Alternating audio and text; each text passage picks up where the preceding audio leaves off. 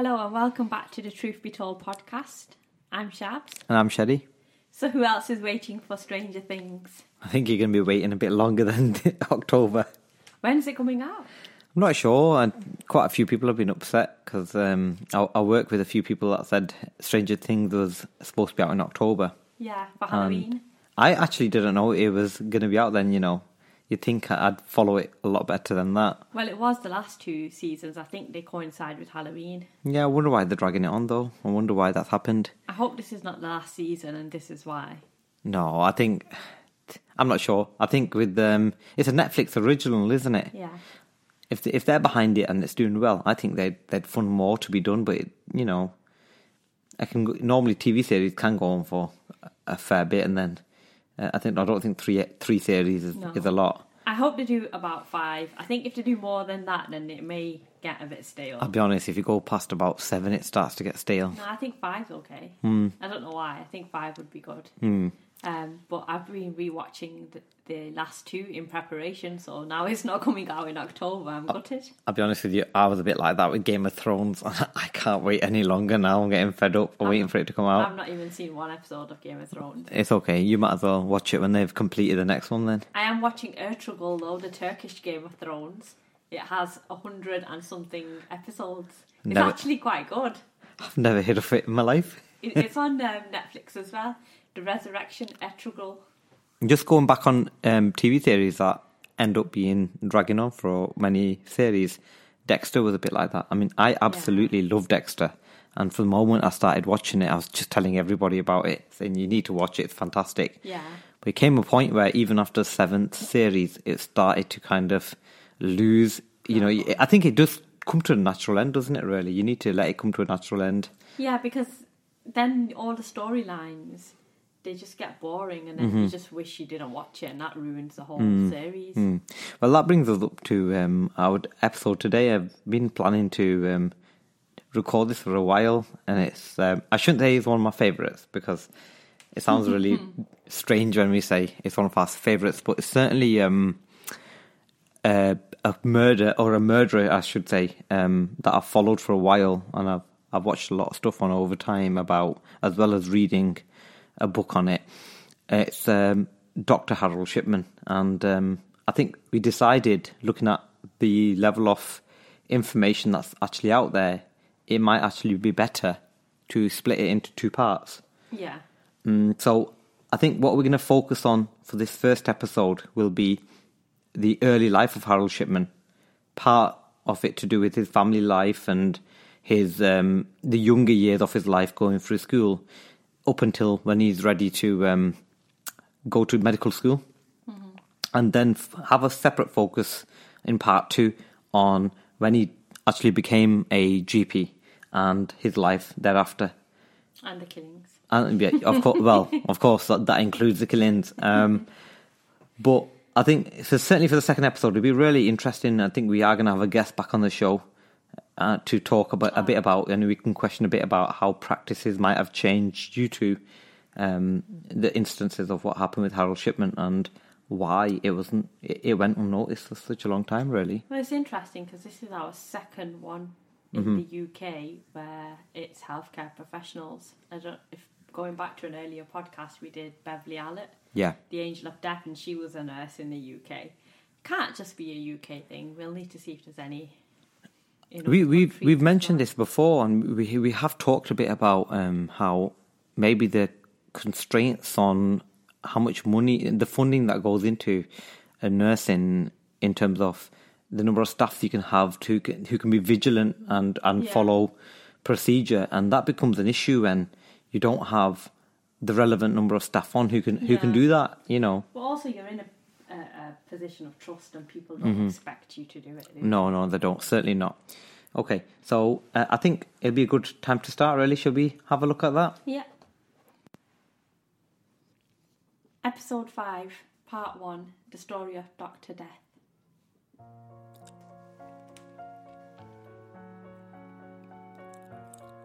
Harold Frederick Shipman was born on the 14th of January 1946 on the Bestwood Council estate in Nottingham, England. He was the second of four children of Harold Frederick Shipman, a lorry driver, and Vera Brittan. Fred was a baby that was celebrated at the time of his birth, was eight months after VE Day. There was a sudden surge in the population at the time as many young couples were eager to start families, making up lost time during the war years due to large periods of separation. Vera was 18 when she married Harold, who was five years her senior in 1937. She was working at the time as a printer's assistant. Both Harold and Vera were from a working class background. Vera was the main source of discipline within the home, and this was done as a manner of expectation over hitting the children. The children did not like disappointing their mother, especially her favourite, Fred. The household was run in a traditional sense at the time, as not many women worked, but instead were homemakers.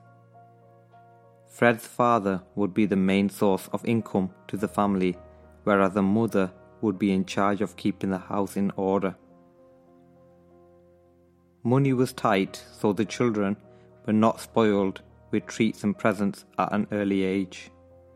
It would seem that the family had a strong bond between siblings and parents, and there were not many clues to why Fred would go off the rails later on in life. Vera allowed the children to spend time on the estate to play with other children, although this was not often. She brought them up to believe that they were better than other children on the estate. The family was described as insular and did not seem to want to join with various gangs on the estate in their childhood. It was common in the 1950s for children during their summer holidays to spend large parts of their time outdoors playing. Fred was not called on to come out, but when he did go out, he would hang around with the local boys on the estate. He was not what boys on the estate deemed to be a regular boy. He seemed far clever for his age. Fred's education began first with Burford's Infant School, which was a short walk from where he lived. Early photos show that Fred would arrive to school in a bow tie, whereas other pupils would arrive in a far more informal manner. The idea from his mother that he be dressed smartly, this would be the standard for Fred throughout his whole life. The junior school that was closest to the estate did not have the provisions to accommodate the number of children on the estate with a large post war population increase. Therefore, Fred would have a two mile journey to Whitemoor Junior School daily. He had started there at the age of eight, which was Whitemoor's second year. This was due to Fred spending an extra year at Burford Infant School and then joining pupils at Whitemoor who had already been there for a year. A compromise that had been made by Nottingham's education authority at the time. Fred was not on the football team in his year, but would instead be on the stool ball team. This was a game that was unique to Nottingham. It involved a large paddle and was a mixture of both cricket and rounders. Whitemoor topped the school's league. In 1957, Fred would enter High Pavement which was a grammar school less than a mile from the shipman's home. He went from being the brightest pupil in junior school to the standard run of the mill in a school which had many pupils that were above average academically. This is still quite common in today in schools that are selective. Fred's schoolwork was the most important at home. It was what his mother was most proud of. With his sister Pauline leaving school at the age of 15 and his brother not managing to get a place in high pavement, Vera would dote on her son Fred for his accomplishments. After passing with five GCEs, Fred would continue to sixth form, where he gained two more. He made his largest contribution in sports at the school. He was a part of the rugby team as a fly half and then as a centre or wing. He also excelled at distant running and was the school's vice captain in his final year.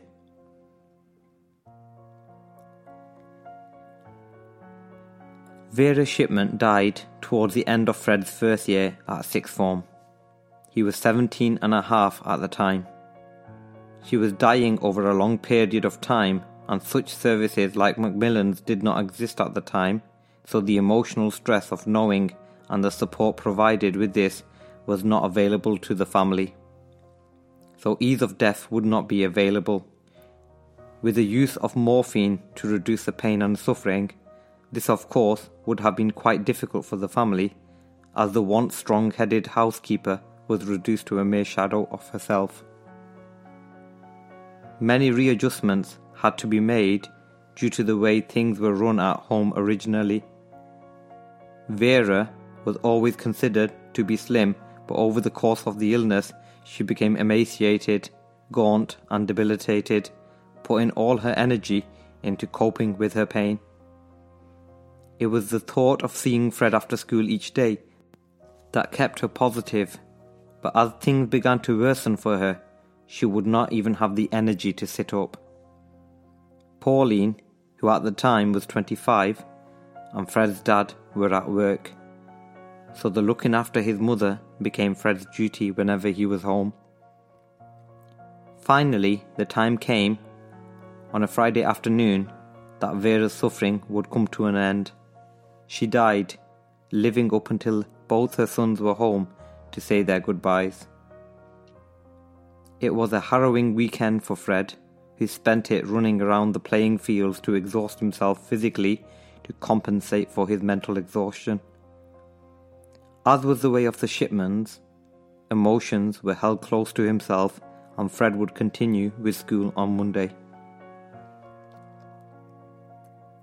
Fred Shipman failed to gain the grades that he needed to get himself into Leeds University Medical School at his first attempt in the summer of 1964. He took his A level resits in November 1964 and took the rest of the school year off so that he could wait to start medical school in 1965.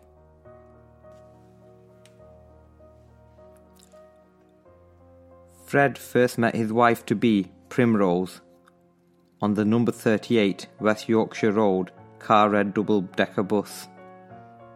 It was Primrose who caught Fred's eyes. It took a good few journeys over the course of many weeks before a conversation would even start between them. Firstly, exchanging shy smiles, then the odd conversation, followed by more chatting, and finally a date. Friends of Primrose watched with joy as it was the first boyfriend that Primrose had. It was towards the end of the first year of academic study that Primrose became pregnant.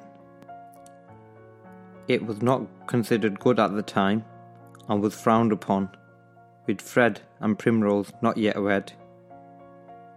There was no choice at the time but to keep the baby.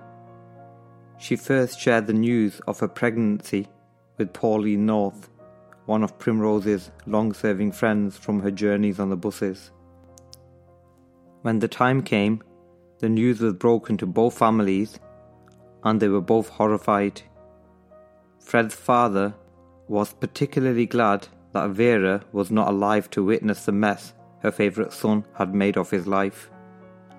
Primrose's mother, Edna, and father, George, were shaken to the core, and friends to this day state that it was a thing that broke Edna's heart, for having an unmarried pregnant daughter at the time was unimaginable. Fred and Primrose married on November 5th, 1966. Fred graduated from Leeds School of Medicine in 1970.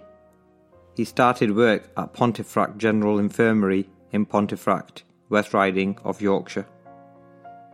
He took up his first position in 1974 as a general practitioner at the Abraham Ormerod Medical Centre in Todmorden, West Yorkshire.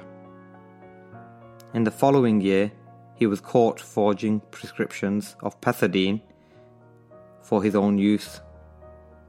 He was fined £600 and briefly attended a drug rehabilitation clinic in York. The addiction to pethidine began whilst he was at Pontefract General Infirmary, whilst he was in Obs. Pethidine is an opiate analgesic which has properties similar to that of morphine. It was made in the 1930s and was hailed as a wonder drug at the time because it was believed that pethidine had no addictive properties. Even after the discovery that it can be a substance of abuse, to this day it is still used as a painkiller during childbirth. Midwives who had access to it would take it for aches and pains, as they were of the belief at the time that it was not an addictive substance, but soon became addicted to it. Hospital staff at the time said that it would have been easy for Shipman to administer larger doses than necessary for patients in his care.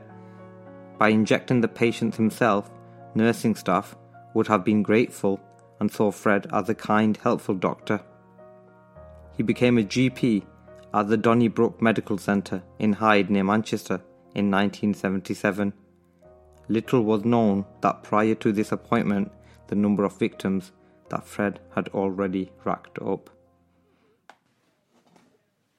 Thank you for listening to part one. Stay tuned for part two in the next couple of weeks uh, of the Harold Shipman story.